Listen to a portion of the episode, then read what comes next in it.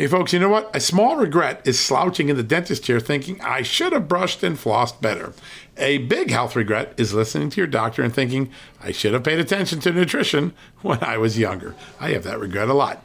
Better health today and when it matters most is why I take Field of Greens. Field of Greens is unlike any fruit and vegetable or green product. Field of Greens isn't watered down extracts. Field of Greens is an organic superfood.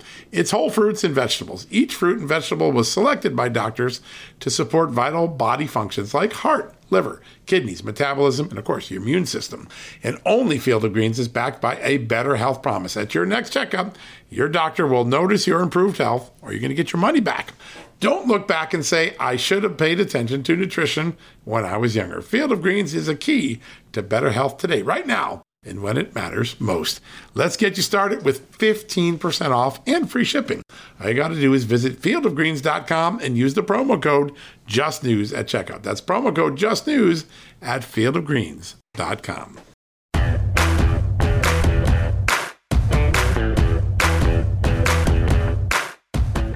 Hello, America, and welcome to the Friday before the 4th of July. I hope you're all getting ready to celebrate America's great liberty, its great independence, the day of the 245th birthday of our great country uh, coming up this weekend.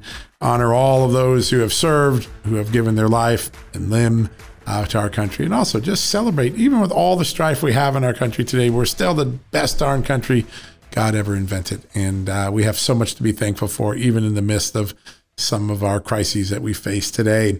All right, today we're going to dedicate the whole show to a subject that a lot of you are uh, talking about more and more and more called critical race theory, the new curriculum that's sweeping many school districts around the country, and the revolt against it by parents. We're going to do two pretty amazing interviews today. First up, we're going to hear from Charles Fain Lehman. He's a fellow at the Manhattan Institute. He's created a toolkit for parents on how to go about combating critical race theory, raising questions about things your children are being taught in school, maybe even taking control of your school board if, if so needed, uh, lawsuits, legislatures.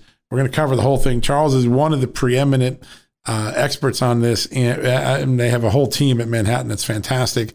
He also wrote a recent op ed for Newsweek you should read. It's required reading if you're concerned about this issue. And the toolkit for concerned parents is something that uh, people are talking about all across this country. Then we're going to go down to Texas before we head out to our 4th of July. It seems like a good place to go, the Lone Star State. We're going to introduce you to a parent named Leigh Wambsganss. She uh, lived in the community of Southlake, Texas, and led a parent movement to win seats on the school board and to push back against critical race theory. And here's the amazing thing her child wasn't even in the public school. She had her child in a Christian private school, but she decided it was important enough to fight for all the children in her school district and uh, what an impact they've had very quickly. This case has been chronicled all across the country. This is the first time we've had the pleasure of talking to Leigh.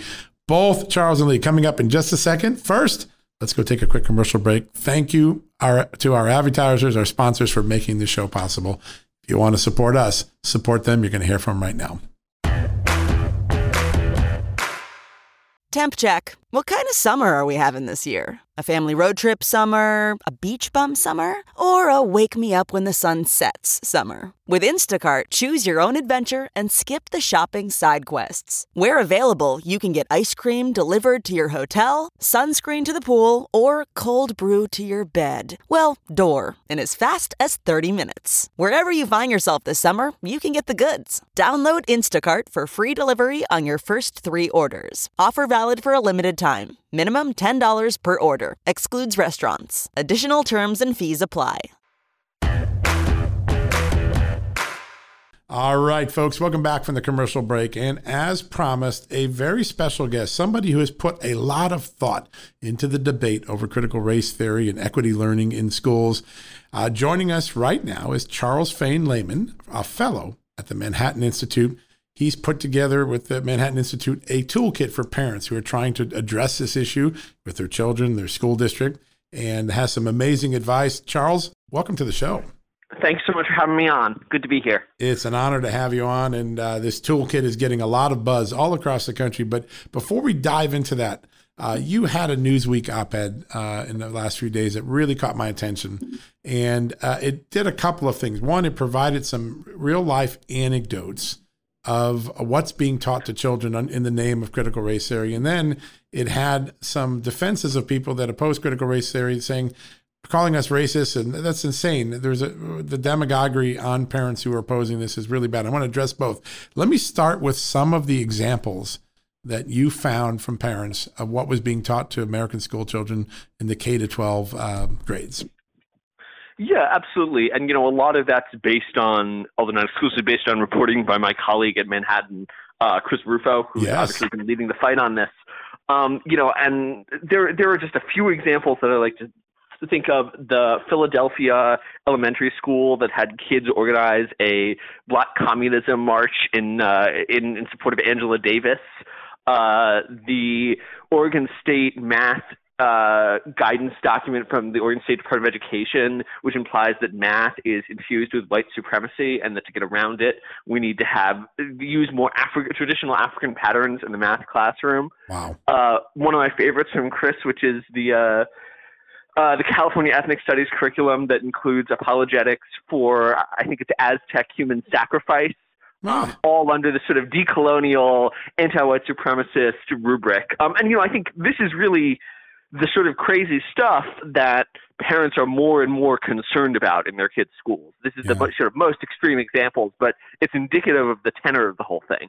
Yeah, it really is, and and I've never seen a moment in American history, certainly not my lifetime, where people are more tuned in to what their children are learning and more tuned in. It's really a political movement.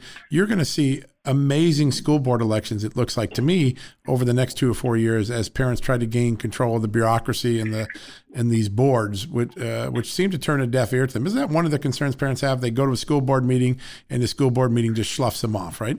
Yeah, absolutely. And you know, I think I think something that we're seeing right now is parents running for school board and winning school board seats uh, based on a support for common sense education rather than this sort of ideological craziness um, people forget that school boards are usually locally elected. Average school board race costs ten to twenty thousand dollars. Nobody pays attention to them, and so you know these school boards are not used to democratic accountability. They're used to getting their cushy slot back every single time. Yeah. Uh, they're pretty uncomfortable with new scrutiny, but there's a reason that these are democratically elected positions. Ultimately, they have to be accountable to parents, and it's good that they're being held accountable to parents. It is. It is. It's a, it's a good political movement. It's good for everybody. Listen, at the end of the day, more accountability and less ignorance is a good plan for mm-hmm. the, uh, for any form of governance from the local level all the way up. You um, in this article also uh, do a good job of saying what it is that critics of critical race theory really are saying, as opposed to what the media. the media tends to uh, portray everyone who raises a question about critical race theory they're racist, they're oblivious to America's dark past, et cetera, et cetera. Uh, in the Newsweek article, I thought I saw one of the best defenses of why people have a concern about it. Could you could you describe what what opponents of critical race theory really are concerned about? I mean, they're not they're not trying to stop teaching about slavery or hide you know the Civil War. Uh, tell us what, what, what this concern is really focused on.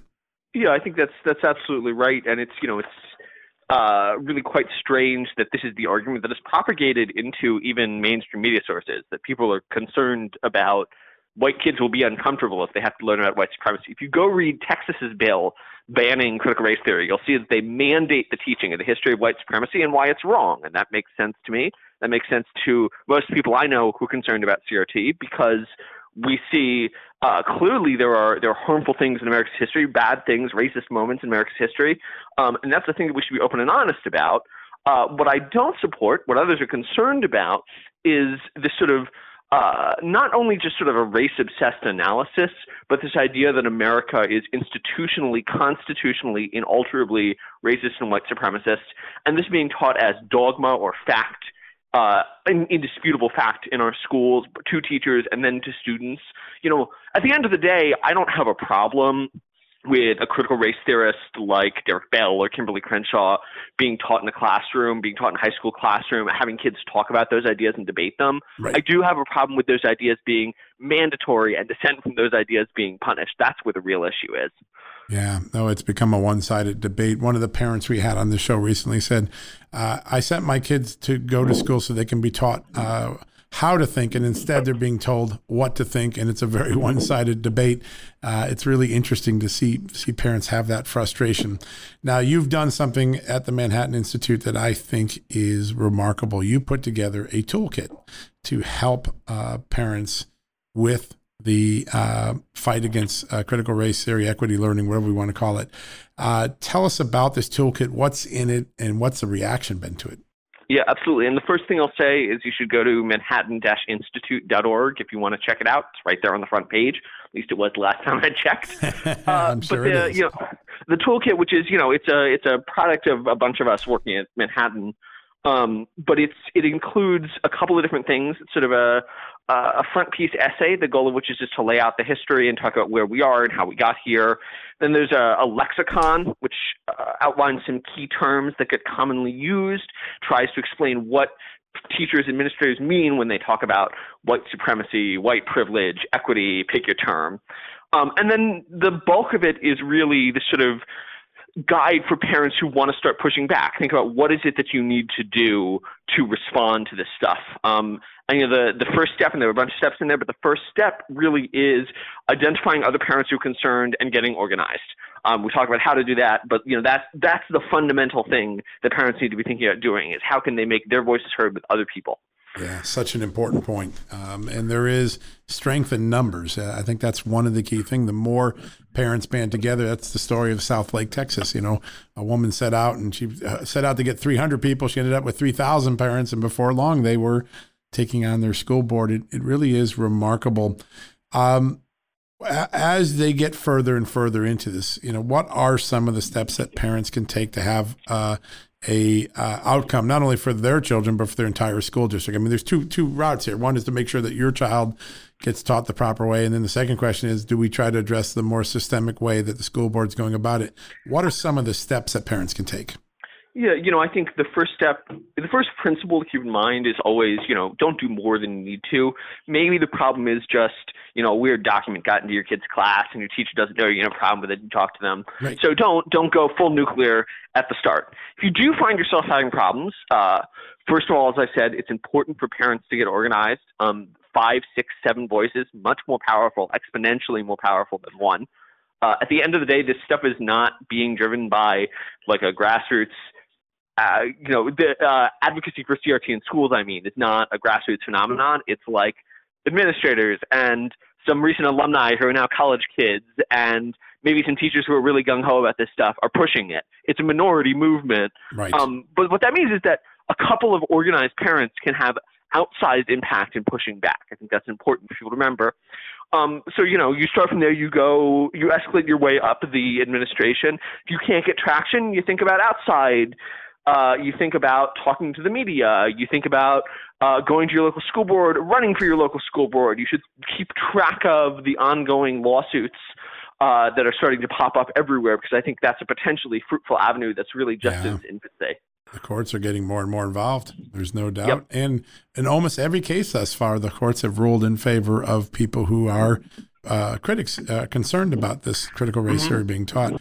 This is a question that I think is at the heart of this debate, which is if you're opposed to CRT, what are the real dangers long term for this being taught systemically in the schools, as opposed to, hey, here's one body of thought and there are many other bodies of thought? If this becomes the predominant way that uh, children are trained for six, eight, 10, 12 years of going through their uh, uh, uh primary education, what, um, what is the danger? How do you define the danger? You know, I think people like to talk about this in a very uh, sort of a revolutionary ideology. I don't think at the end of the day that's the most dangerous thing. I think that there are a handful of people who are trying to make money and a bunch of people who are well intentioned but wrong headed and uh, try to, you know, well. Put them will, together in a stew pot, you get some stew, I yep, guess, huh? Yeah. Yep, yep, exactly. uh, but what I do think is that when you separate kids by race, when you tell kids that race is the most important thing about them, when you say that these kids are responsible for all the bad things that happen, kids love every excuse to be awful to each other. That's um, right. The things that most alarm me, well, th- that's one thing that alarms me. The other thing that alarms me is, is you know, the conscious war on merit base, on merit. Uh, the attacks on merit-based admissions at America's selective high schools in New York and outside of D.C. Um, at the end of the day, the purpose of our educational system is to figure out who's going to lead our country. We want the best and the brightest to do that. And this sort of ongoing war on uh, merit based testing under the pretense that it's racist will ultimately, in my view, serve not just you know mediocre kids, but most often the rich mediocre white kids who can uh, get into college off of essays they paid for because they aren't held accountable by a test like the SAT. So I'm worried about that long run too. Yeah, yeah, objective education where you can really measure. The um, we had a young uh, African American father on our show about a week ago, and he uh, he has been very strongly against critical race theory, and he said something very profound to me that it's, stuck in my head since he said it. He said, "I don't want my daughter to be taught that the first thing you look at, at uh, in a person is the color of the skin. I want to know about the quality of the person inside, but skin shouldn't be what defines the uh, the opening relationship whenever you meet someone, and that's what is going on with CRT. They're, they're training everybody to consider skin color, race, ethnicity before anything else. It, do do other parents feel that way? Is that part of one of the uh, the PEPSIT that this this uh, uh, uh, curriculum is creating? I think they absolutely do. You know, I've talked to parents whose kids have had trouble with. Uh, you know, being targeted because particularly if their kids are Asian or if their kids are Jewish, right. those are groups that are disfavored and are, are easy targets for being picked on, quite bluntly. Yep. Um, and I think I think that that's you know those are parents who are really concerned, uh, and I think they're right to be concerned. You know, when the school gives social permission for kids to be divided, kids are going to take advantage of that. That's not good. Yeah, such a great uh, such a great point. And um, and racism comes in all forms, right? It, we we always talk about it most traditionally the white on black, which is there's a long history. We know that, but you know what's going on with Asian Americans, the the the uh, extraordinary uh, ro- new rise of anti-Semitism. Uh, this is taking many shapes, and and I think people are worried that this curriculum can only inflame that. Uh, it's it's very interesting to watch uh, the debate. How do people stay in touch with what you're doing, Charles, with all the great work at Manhattan? And uh, what, what's a good way for people to download the toolkit and, and get engaged? Yeah, uh, you know, the, as I said, the best place to go is manhattan-institute.org. That's where the toolkit can be found. That's where everything is. Uh, my work is over at Manhattan Institute. It's at City Journal, which is city-journal.org, which is uh, uh, the Manhattan Institute's in-house magazine. So that's right. me and a bunch of great writers that I encourage everyone to follow. And I'm also on Twitter at Charles F. Lehman, L-E-H-M-A-N, uh, if you want to follow me there. That's that's really great. Last question: uh, There are seems to be beyond uh, you know parents taking on an election movement, taking over the school boards, trying to gain uh, control of the school curriculum. Uh, two other avenues that are growing. One is the state legislatures are beginning to pass uh, uh, laws that prohibit this as sort of being the predominant curriculum in school, and then you have the courts that have intervened how what is the next logical steps as you look out at the early rulings and the legislatures like what happened in Florida recently how uh, where do you think this goes over the next 6 to 12 months you know i think that next the next school year is going to be a big one for this fight um, and it is it is possible it is possible that we'll lose momentum. Part of the reason that parents are so inflamed right now, I think, is because, frankly, their kids have been in their living rooms and they've been listening to what's happening in their kids' ah, classes. Great point. Uh, so I'm a little worried about that. At the same time, I think there is a lot of energy. And like I said, you know, it's just not that hard to run for the school board. Uh, maybe ten, twenty thousand dollars is a lot of money to you and me, but if you can get a hundred people to give you a couple hundred bucks, you can win a school board seat. Uh, so I think that the barriers to entry are pretty low, and as long as the momentum can be maintained, I am optimistic about its effect. Yeah, that's a really amazing thing, and you're right. Uh, it doesn't take that much. I mean, it, and it's a, it's a noble thing to do. It's a great thing to join the school board and and do that. I think the most frustrating image that parents talk about is seeing some parents recently going to school board meetings to raise their concerns, and they get brushed off by elitists like yeah yeah yeah next up please we don't care and Absolutely. that that accountability has to change. And it seems like that movement is is well underway. Charles, uh, thank you for all you do. The Newsweek article, folks, if you haven't seen it, is a fantastic article. Check it out. Great read. Charles wrote that just a few days ago. And stay in touch with him at the Manhattan Institute, which is a great resource, one of the great think tanks in America. Uh, Charles, I can't thank enough. I hope, I wish you a very happy 4th of July. Thank you so much, and thank you for having me on. It was an honor. Well, I think we're going to have you back on. We have to have you back on. we got to follow this story all year long, so we'll, we'll be Absolutely. sure to get you back on the show. Absolutely. All right. Have a great one. You too. All right, folks. We're going to go to a quick commercial break. When we come back, we're going to take you down to Texas to a real life example of what Charles was just talking about a group of parents that ran for their school board, took it over, and have begun to push back against critical race theory. We'll have that right after the commercial break. Okay, it's time to commit. 2024 is the year for prioritizing yourself. Begin your new smile journey with Byte, and you could start seeing results in just two to three weeks. Just order your at home impression kit today for only $14.95 at Byte.com. Byte Clear Aligners are doctor directed and delivered to your door. Treatment costs thousands less than braces. Plus, they offer financing options, accept eligible insurance, and you can pay with your HSA FSA. Get 80% off your impression kit when you use code WONDERY at Byte.com. That's B-Y-T-E dot com. Start your confidence journey today with Byte. All right, folks, welcome back from the commercial break. And as promised, a very special story from a very special person. We've been talking about critical race theory a lot on this show. We've had members of Congress, educators, all sorts of folks. But today, you're going to hear from a real parent who took matters into their own hands in South in South uh, community of Southlake, Texas. Joining us right now is Leigh Wob- Wambsganss, who is a parent who took on the school board and won. And we're going to just hear from her story. Leigh, welcome for, uh, to the show. It's great to have you on. Thanks, John. Great to be here. It's a remarkable story. Now, let me start off with something really fun. Your children actually are in private schools, but you took on your public school board anyways, right? Yeah, and that's something I would actually like to really get across to people because some of the most conservative people across our nation have pulled their kids out of out of public school. Right. So, so why pay attention? Right. Well, this is the population our children are going to be doing life with. Yeah. And we peers. need to care about what's happening in public schools. Well, you cared enough not only for your own children, you cared for all the other children to do this, and it, it's remarkable to see what happened. So, tell us the story of how you mount this basically guerrilla army of parents and take on a school board that didn't want to listen to parents and remove them and get critical race theory out of the school district that your your children's peers were in. I'd love to just tell us that story. It's a remarkable story. Sure, it, it it's um it's kind of a long story, but let me try to surmise it for you. Um, last summer, a plan was brought forward um, called the Cultural Competence Action Plan.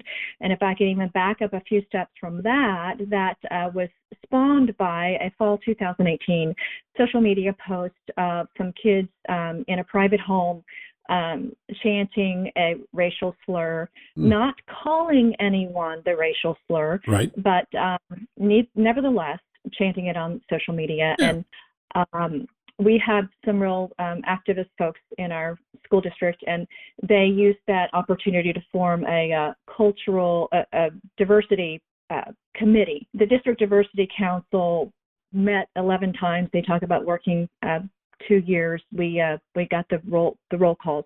They met 11 times total, and really, what this document really came from is the activist administrators within the school district that are, by the way, paid by our tax dollars, right? Um, created most of this plan, and so um, they tried to launch this plan, and we never would have heard of this plan except for the brouhaha caused by a local offshoot, offshoot of BLM called um, um, SARC. And um, this group sort of stormed the virtual meeting virtually, got themselves on the agenda, and made a list of demands, much like you will see on the BLM website. They wanted to get the uh, school resource officers out of the schools. Right. You know, that was, of course, the most alarming thing, which sure. was out on social media um, sort of started waking people up because our school has armed officers and I mean our school district has armed officers in every school and I in fact was behind the movement getting them in there way wow. back when. So um, the long and short of it is it called attention to this document and um, we started looking at this document and it's really horrific. So um, Tim O'Hare and I, Tim, O'Hare, Tim and Kristen, they're they're friends of ours, and we're we're very conservative and and um, just kind of got together and said, what can we do about this? And I just out of my own pocket formed uh, put together a landing page and wow. did targeted social media right. ads, just shooting out what the bullet points of this plan were. And I thought, you know, if I could get two or three hundred people interested, that would be more than has ever gotten involved in a school district issue before in the yeah. history of our. That would be a tidal wave, right? That would be a tidal wave, and I wound up with almost three thousand signatures. wow! Wow, that's a tsunami. How about that? Wow, amazing. Yeah, it was a tsunami, and so I called Tim and said, uh, "We've got something here. Parents are willing to take a stand." That's amazing. And over the course of a year, you ousted the current school board, right? And and got new parents on the school board. Is that correct? It it is. Um, we had to form um, a very organized committee. Our first event launch was, you know, um, the beginning of August 2020, which we had still had all of the COVID restrictions yeah, in place. That's right. I and, forgot this is occurring during the pandemic, so you got all that extra challenge. Exactly, exactly. Well, and we had wondered why the school district uh, virtual academy wasn't going well, and it was because the key um, administrators who are paid six figure salaries were all focused on implementing uh, you know, diversity, equity, and inclusion in the schools instead of the business of doing education right in right. schools. But we um, we held a big event, and we could only the bottom of this church we held it at had an 800 person capacity, and we had to go 50%, so we could only get 400 people. We literally had people, so we did an RCP, and we literally had people very upset. We turned hundreds away. Wow. Um, no room in the end, huh? Yeah, so Tim O'Hare, by the way, who's running for Tarrant County right. Judge, conservative guy. There's a little plug for him. We love him to death. um, Tim O'Hare formed the business side of the PAC. We held this event and raised a great deal of money that day, and we divided, you know, organized into committees. Uh, we had, you know, school research committee. We had uh, public information request committee, legal committee, a prayer team, uh, candidate interview committee, fundraising committee, we had a committee um, that would coordinate public comments at school board meetings. So we really divided and conquered and created an organized army. And that is what is really critical. What you find with activists is everyone wants to be mm-hmm. the boss, but right. you do need to divide and conquer. Yeah. No, you're right. Everybody has to have a role in in uh, in getting something going like this. Now, over the course of this, you you probably took a little bit of a harassment and criticism. What was that like? I mean, did the were there parents, school board members, uh, BLM members? It, uh, did you take some criticism, or did this sort of happen with overwhelming force, and you never really took any any um, uh, feedback? Tons of criticism. Yeah. Um, everyone, if you if you do not bend a knee to BLM, you are called a racist, and yeah. so it got to where we were all called racist. It you know it's not mutually exclusive. You can you can absolutely um, ab- abhor racism because there is real racism in this world, and sure. we stand against it. Of course you and do. And absolutely be against the um, anti-family, anti-God uh, BLM organization, which is what they absolutely have become. Um, I've had people uh, drive by my house with bullhorns, screaming my children's names. Um, the person who ran runs our public information requests. um, her son was sent a message saying. Um, I uh, I look forward to watching your face as I put my six inch blade into your mother's throat. Wow. These are the kinds oh of my things gosh, how awful! People, oh yeah, I mean it's just like every day. I mean we, yeah. it's like once you walk through that fire, you're untouchable. And the more national news we got, and the more we were hit the more invincible we became because now you can say anything and it just doesn't matter to us anymore. oh, yeah, you do. You become you become leather skin just because you're so you know you take enough barbs, you realize you know what I'm staying. Uh, they just want to throw me off my mission. I want to stay on the mission, and uh, it is remarkable what what you've accomplished. Um, you get this done now, and you have this critical race theory sort of agenda or curriculum off the school uh, off the school, and you got kids learning how to think, not telling them what to think, but learning how to think. Uh, what is the biggest lessons that you know if you're a parent in some other school district and you feel like this is coming on in your district right now? What because you've been through the fire. What are the lessons and the strategies and the tactics that you would recommend other parents take? Well, I need to stress to parents in America that you know 70 years ago we handed over our kids to the public school system and the Democrats got really involved in the public school system and the Republicans didn't.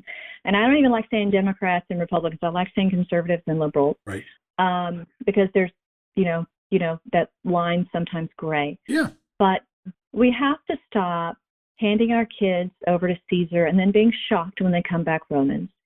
Um, we look at the street, we see Antifa marching in the street, and we wonder how how can an entire generation be so misinformed and so many of them. And it is because we've handed them over to this indoctrination and been working and busy and, you know, going on with their lives, not even realizing what they're learning right under our noses, which yeah. goes against the very, very important. of our. So my mission is and my contention is that if we are going to take America back, we have got to take our public school systems back. And the only way you're going to do that is win your school board elections. Period. End of story. You've got to get solid conservatives in there who won't just buy the story lock, lock stock, and barrel. Um, we had we got two candidates now. We still have room to go. We still have to take a majority. We do not yet have a majority on our school board. Right.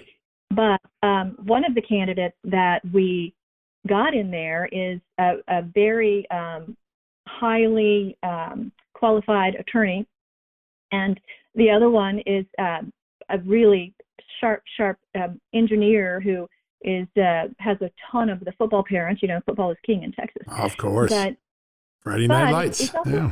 yeah, it's important to get attorneys in there, conservative attorneys and conservative, um, really uh, smart people who won't just believe what the taxpayer funded school board attorney is telling you because um, they're not always telling you the full story.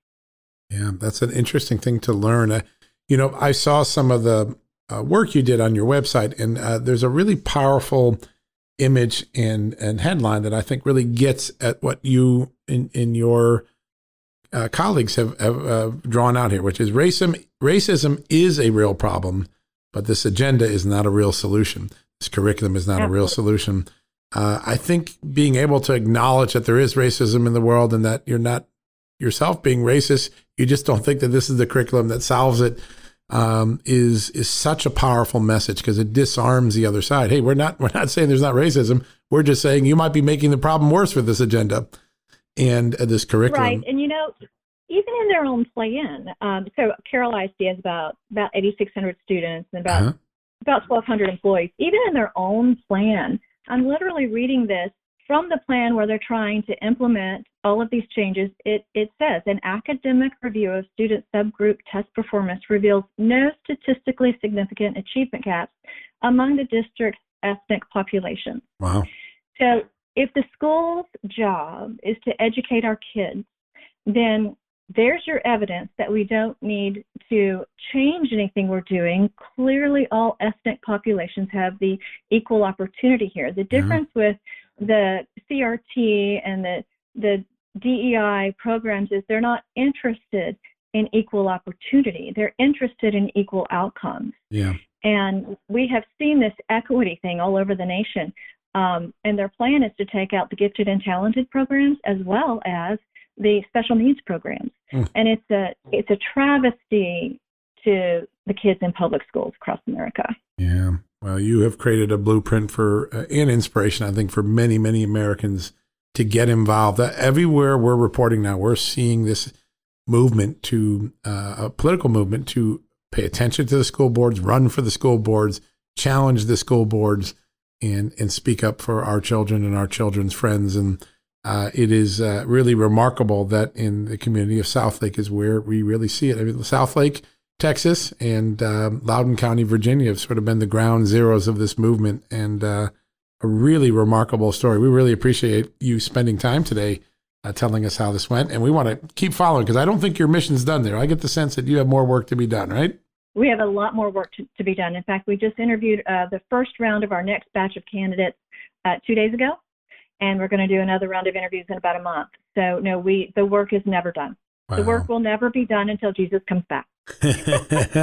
well, that sets a, a, a, lofty goal for the completion, but it is a remarkable thing, and and um, uh, people all over the country are talking about what you started, Leigh, and that is a, that is a, in its in and of itself a remarkable accomplishment. Not to not to mention what you've been able to achieve for the for the children in the school district where you where you live. So I want to thank you for joining us today, and uh, I'd like to get you back on the show and get an update in a few months and see how, as we enter into the next school year, what else we can learn from Southlake.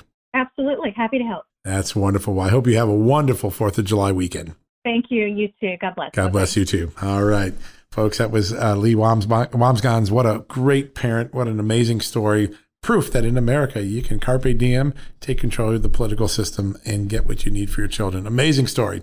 We're going to go do a quick commercial break. When we come back, we'll wrap things up for the day.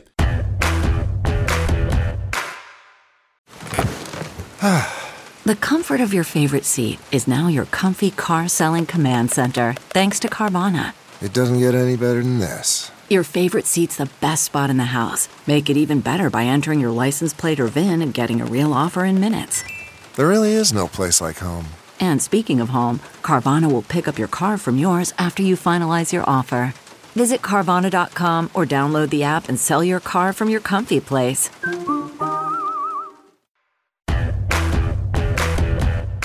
All right, folks, that wraps up the week. What a busy week. A lot of great guests. We're thankful for everybody who spent time on this podcast, including you listening and engaging us. We're so grateful.